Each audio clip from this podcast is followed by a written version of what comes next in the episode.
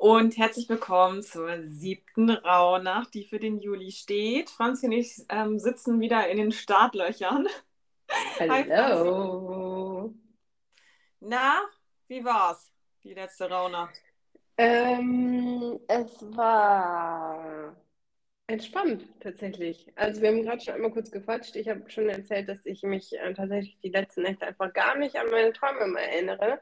Und das ist irgendwie was total Besonderes für mich, weil ich normalerweise sehr wild und sehr viel träume und mich da am nächsten Tag auch immer dran erinnern kann. Aber Ann sagte gerade schon so schön, wahrscheinlich habe ich einfach gerade ein bisschen mehr Frieden in meinen Träumen und ich fühle mich allgemein auch irgendwie viel friedvoller und so total in mir ruhend. Einfach weil ich ja jetzt auch wieder so meiner Morgenroutine nachgehen kann. Ich habe diese Woche noch Urlaub und kann irgendwie alles so total entspannt angehen lassen und finde das richtig cool. Und gesagt, getan, wir haben ja gestern drüber gesprochen, ich weiß gar nicht, ob wir das auch im Podcast gemacht haben, aber irgendwie, dass wir so ein bisschen umstellen wollen in unseren Offices und das irgendwie so ein bisschen neu machen wollen. Und ich habe heute Morgen, bevor ich mich an meinen Schreibtisch gesetzt habe, gedacht, nee, ich habe jetzt keinen Bock mehr. Und habe dann tatsächlich mein ganzes Büro einmal kurz umgeschmissen. Und auf jeden Fall schon mal neu aufgestellt und werde auf jeden Fall noch mal ein bisschen was Dekoratives auch tun. Und dann ist mir aufgefallen, als ich mich mit meiner Rauhnacht für den Juni beschäftigt habe, dass es total krass ist, weil, also vorher stand mein Schreibtisch so Richtung Schattenseite, sage ich mal, also eher in so einer etwas dunkleren Ecke. Und jetzt habe ich den quasi direkt neben das Fenster gestellt. Also auch da ist so von der Dunkelheit in das Licht. Das fand ich schon mal richtig spannend. Und in der Juni-Folge ging es ja auch total darum zu reflektieren und mal zu schauen, wie so die letzten Rauhnächte gelaufen sind und was so passiert ist. Und ich hatte anfangs der Rauhnächte halt mein Jahr nochmal reflektiert und auch geschaut, so was habe ich denn in welchem Monat getan. Und letztes Jahr im Juni bin ich wieder in die Heimat gezogen und das war ja das Beste, was mir passieren konnte. Wirklich in Hamburg alles zu cutten und abzubrechen und Hamburg zu verlassen und ja wieder zurück in die Heimat zu gehen. Und das ist letztes Jahr auch im Juni passiert. Also ich fand es total, also was heißt letztes Jahr, dieses Jahr. Ich finde es total spannend, dass das so in diesem Monat jetzt alles irgendwie zusammenfällt. Ja, echt spannend. Also ja, ich habe schon Franzi erzählt, dass bei mir die Träume irgendwie aufeinander aufbauen und ich glaube, das ist jetzt keine Prognose, was meine Träume da mir zeigen, sondern eher nochmal so ein Hinweis, dass ich das endgültig hinter mir gelassen habe, nämlich in Strukturen zu arbeiten, also für Unternehmen beispielsweise. Ja, weil das, was in den Träumen gezeigt wurde, das hat sich halt überhaupt nicht gut für mich angefühlt. Alt hat sich das angefühlt und deswegen, glaube ich, hat mein Unterbewusstsein mit diesem Jahr schon mal ganz viel jetzt abgeschlossen. Und das ist für mich jetzt wirklich nur noch in eine Richtung geht, nämlich, dass meine Selbstständigkeit so floriert, dass ich mir da keine Gedanken machen muss, vielleicht doch nochmal hier oder da noch einen kleinen Job anzunehmen. Und ich da komplett in die Verkörperung meiner Berufung gehen kann. Und das ist natürlich auch mein absoluter Herzenswunsch, weil ich weiß, dass es richtig ist. Und ich habe da halt zu keinem Zeitpunkt einen Zweifel. Und es passieren halt wieder so magische Dinge. Das kaum hatten wir gestern die Folge zur 6. Rauhnacht abgedreht, wo es ja um auch die Hexenwunde ging, habe ich wirklich, das war innerhalb von einer halben Stunde, Viertelstunde, nachdem ich das alles hier eingestellt hatte, die neueste Folge, da habe ich auf mein was ich ja so ein bisschen humorvoll mit dem Hexenthema verknüpft hatte bei Instagram, einen richtig shitty Kommentar drunter gehabt. Also wirklich, kam eine Viertelstunde, 20 Minuten, eine halbe Stunde, weiß ich nicht mehr. Und das war irgendwie so, ach Gott, das ist ja richtig Grotte oder so. Ja. Und das habe ich natürlich sofort gelöscht. Also das war nicht mal eine Minute online. Ich habe eine Nachricht bekommen, hey, okay, das ist eine größere Meldung bei Instagram. Habe ich sofort draufgeguckt aufs Handy und sofort gelöscht, gar nicht auf den Account sonst was. Und das hat natürlich auch was mit mir gemacht, weil ich bekomme, also mein Account besteht ja schon seit über einem Jahr und ich habe vielleicht 2, 3, maximal 4 negative Reaktionen bei Instagram auf meinen Account oder meine Kreation bekommen. Und dann dachte ich so, okay, das ist auch gar nicht an mich adressiert. Es bezieht sich noch auf die Rauhnachtsfolge, nämlich wie sich auch diese Hexenwunde bei anderen zeigen kann. Nämlich, also man muss mal auf die Wortwahl achten. Ach Gott, so nach dem Motto so, oder Gott. Wo ich dann denke, in deiner früheren Inkarnation warst du anscheinend die ausführende Kraft, die die Hexen verbrannt hat, verurteilt hat, gejagt hat, wie auch immer. Und dieses Abwertende war, also das hat sich ja nicht auf irgendein Element in diesem Reel bezogen, sondern es war ja komplett einfach abwertend. Ohne jetzt irgendwie zu sagen, weiß ich nicht, das oder das gefällt mir nicht oder das ist ja nicht professionell. Damit hätte man ja wenigstens noch arbeiten können. Weißt du, im Sinne von, die Tonqualität stimmt nicht oder Licht oder keine Ahnung oder das Konzept oder es war ja nicht konstruktiv in keinster Weise, sondern es war sofort ablehnend und dann denke ich so, wow, wie war dieser Mensch jetzt in dem Moment getriggert? Man sieht dieses Reel und normalerweise, wenn einem was nicht gefällt, dann swipet man ja weiter. Ja. Man swipet weiter, ja. Aber das muss ja so getriggert haben, dass man sofort da sich in der Kommentarspalte übergeben muss. Und so kann sich meiner Meinung nach diese Hexenwunde einfach auch zeigen, dass man etwas so ablehnt. Und dann dachte ich so, okay, da ist mir auch heute Morgen nochmal bewusst geworden, was für einen Preis ich zahle, dadurch, dass ich das ja ein bisschen, also ich habe mich ja schon in dem Reel ein bisschen, ja nicht bloßgestellt, aber verletzlich gezeigt, weil ich da an ein Thema rangegangen bin und ein bisschen albern war. So. Und dadurch zeige ich mich natürlich verletzlich. Ich mache mich angreifbar dafür, dass irgendwer mich ja lächerlich findet und dann auch entsprechend reagiert darauf. Und dann dachte ich so, ja, aber der Preis ist es wert, einfach aus dem Grund heraus, dass ich so viel positives Feedback bekommen habe, dass ich Menschen damit positiv berührt habe, dass ich ja vor allen Dingen Frauen ermutige, das nicht zu belächeln, weil das Hexenthema wird ja immer entweder kindisch hingestellt oder gefährlich. Aber so dieses erwachsenen Hexentum ist ja eher noch selten bespielt in Filmen, Fernsehen, Geschichten so. Also dieses empowernde Hexensein. Und deswegen dachte ich so, ich würde es halt immer wieder machen. Und ich hoffe, dass die Person daraus lernt und dass es vielleicht, dass der Trigger halt wertvoll war für diese Person. Mich hat es halt nicht bereichert, klar, aber ich wusste halt auch, es zielt halt null auf mich ab, sondern es war wichtig, dass diese Person in dem Moment trigger, damit sie etwas draus lernt und nicht ich. So. Das wollte ich nochmal aus der letzten Rauhnacht. Einmal damit auch alle ZuhörerInnen wissen, okay, wie kann sich das denn zeigen und wie geht es mir damit, dass ich mit sowas in der Öffentlichkeit stehe? Also ich tue jetzt so, als hätte ich jetzt 17.000 Follower. Ich glaube, ihr wisst den Kern darum, den ich damit ausdrücken möchte. Genau, jetzt habe ich sehr weit ausgeholt. Auf jeden Fall. Diese Rauhnacht es steht natürlich für den Juli, es ist die 7. Rauhnacht, steht für das Tierkreiszeichen Krebs. Ich habe noch notiert die Liebende, die Geliebte, die Sinnliche, Aphrodite, Venus. Welche hast du noch Begriffe für die Nacht? Für den Archetypen? Nö. Okay.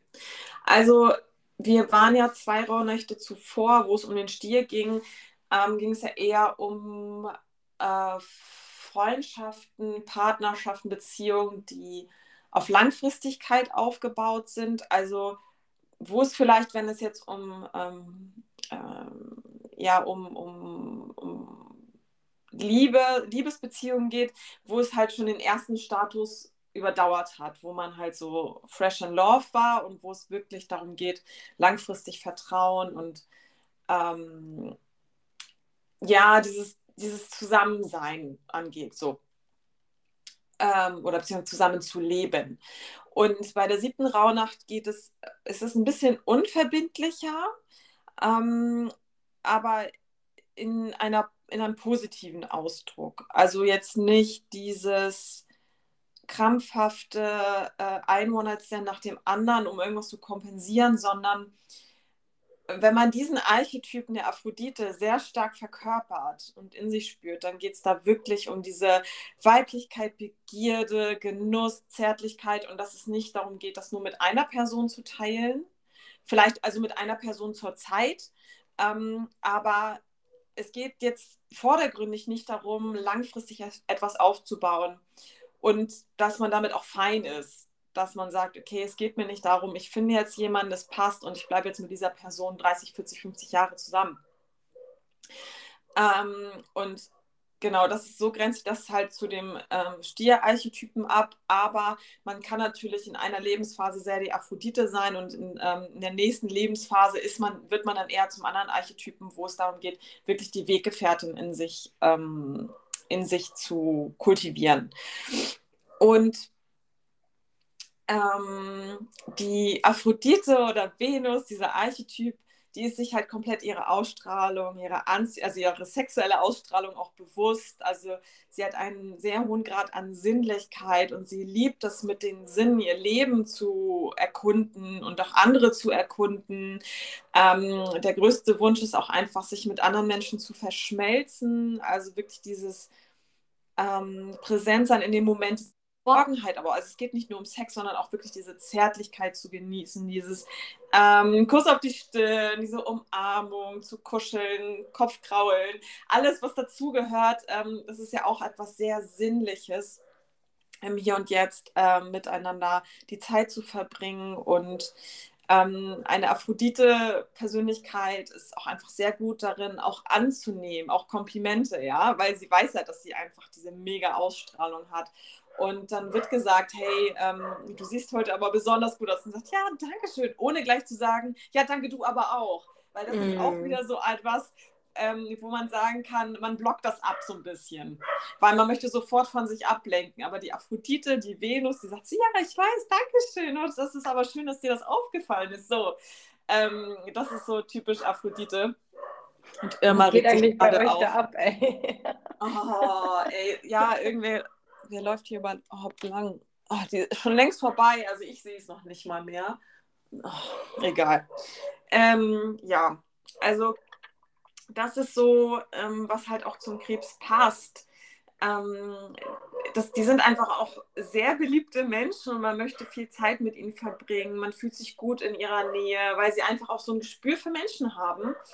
Und auch wirklich sehr aufrichtig sind in ihren Komplimenten auch, die sie anderen geben und auch sehr wertschätzend. Und ich glaube, die machen auch mit die besten Geschenke, also der Krebsarchetyp.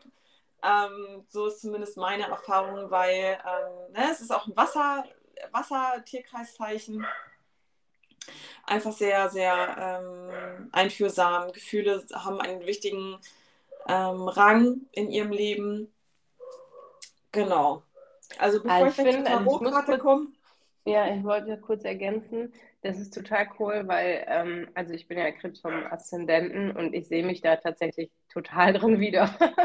Also du hast einfach gerade mich beschrieben. Sehr, sehr gerne, Franzi. Na, super. Sehr schön. Soll ich mal starten? Ja. Und also die Tarotkarte wolltest du noch sagen. Soll ich die vorziehen oder was mache ich? Also, achso, ja. Also ich habe aus dem großen Arcana den Mond, also der Mond, dazu geordnet. Dachte erst, hey, okay, das passt zwar zum Krebs, aber wie passt es denn zur Sinnlichkeit, Aphrodite, Venus? Und dann ist es mir dann auch klar geworden, weil in der... traditionellen Astrologie steht der Mond für den Körper.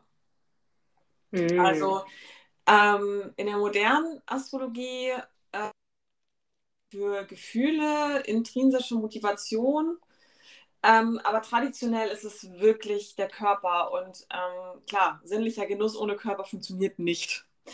Deswegen passt das hier mega gut und auch, dass die Mondin in der traditionellen Astrologie als die Wanderin beschrieben wird, also die ja nie lange an einem Platz ist, weil sie ja super schnell, also um den Mond kreist, um die Erde kreist und das passt natürlich auch zu dieser Unverbindlichkeit, die sich die Aphrodite vorbehält. Und ja, einfach in dem Moment in dem Genuss ist, ohne gleich auf Ewigkeiten ein Gelübde abzulegen. Genau, also deswegen die Tarotkarte. Yes. Super schön, ja.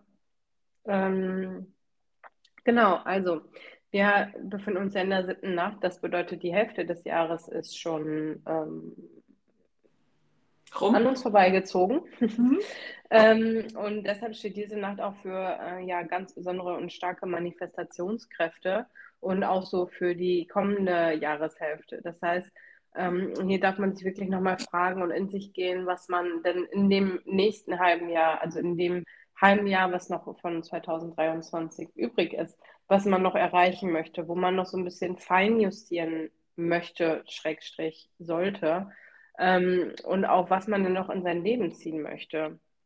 Und das kann auch sogar sein, und das passt auch wieder total gut zu dem, was Ann gesagt hat, dass du jetzt gerade die Verbindung zu deinen liebsten Menschen oder zu ja, den Menschen, die dir nahestehen, auch besonders stark spürst. Also ja, besonders in dieser 7. Nacht.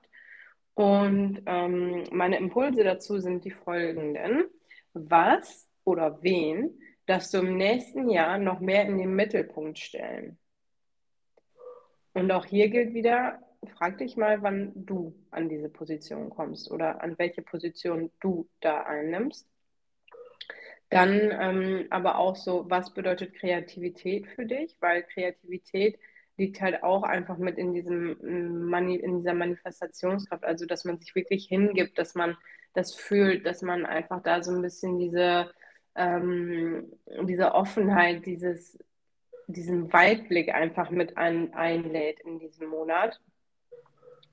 Genau, dann die Frage, gönnst du dir bewusst Zeit, um dich deinen schöpferischen Impulsen hinzugeben? Also gerade bei uns Manifestoren ist das ja so, wir haben ja diese Urges, also das ist so ein innerer Ruf danach, dass wir jetzt irgendwas umsetzen müssen. Und erlaubst du dir das dann auch umzusetzen? Oder bei den Generatoren ist es ja zum Beispiel so, wenn gerade total ein Sakral für irgendwas ausschlägt, erlaubst du dir das dann in dem Moment auch wirklich zu tun? Oder denkst du wieder, nein, die Spülmaschine muss noch ausgeräumt werden, du musst noch, keine Ahnung, einkaufen gehen, putzen, hast du nicht gesehen, obwohl du eigentlich gerade irgendwie viel lieber malen oder basteln wollen würdest. Also gönnst du dir da wirklich Bewusstheit, in deinen Körper hineinzuhören und dich dann auch dem hinzugeben, was dein Körper da gerade fordert?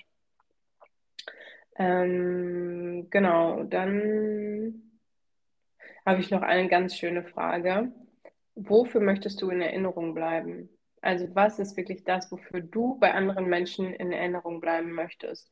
Und ich finde es total schön, weil das fokussiert oder diese Frage fokussiert sich nochmal wieder wirklich auf uns und sich damit zu beschäftigen, wie möchte ich eigentlich sein, wie möchte ich mit meinen Gegenübern einfach in Verbindung treten und wie möchte ich in Erinnerung bleiben bei den Menschen. Möchte ich irgendwie die fiese, gemeine, keine Ahnung was Frau sein oder möchte ich die Liebende, die Aphrodite, die weiche, weibliche Person sein? Also ne, da gibt es ja von bis Grenzen und das ist einfach nochmal total die schöne, ja, schöne Frage, die man sich selber stellen kann.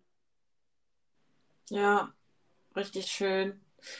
Ich habe jetzt auch gerade überlegt, was eigentlich perfekt wäre, wenn man sich da jetzt gerade so fühlt, okay, ich habe niemanden, mit dem ich jetzt diese körperliche Geborgenheit ja, erleben kann.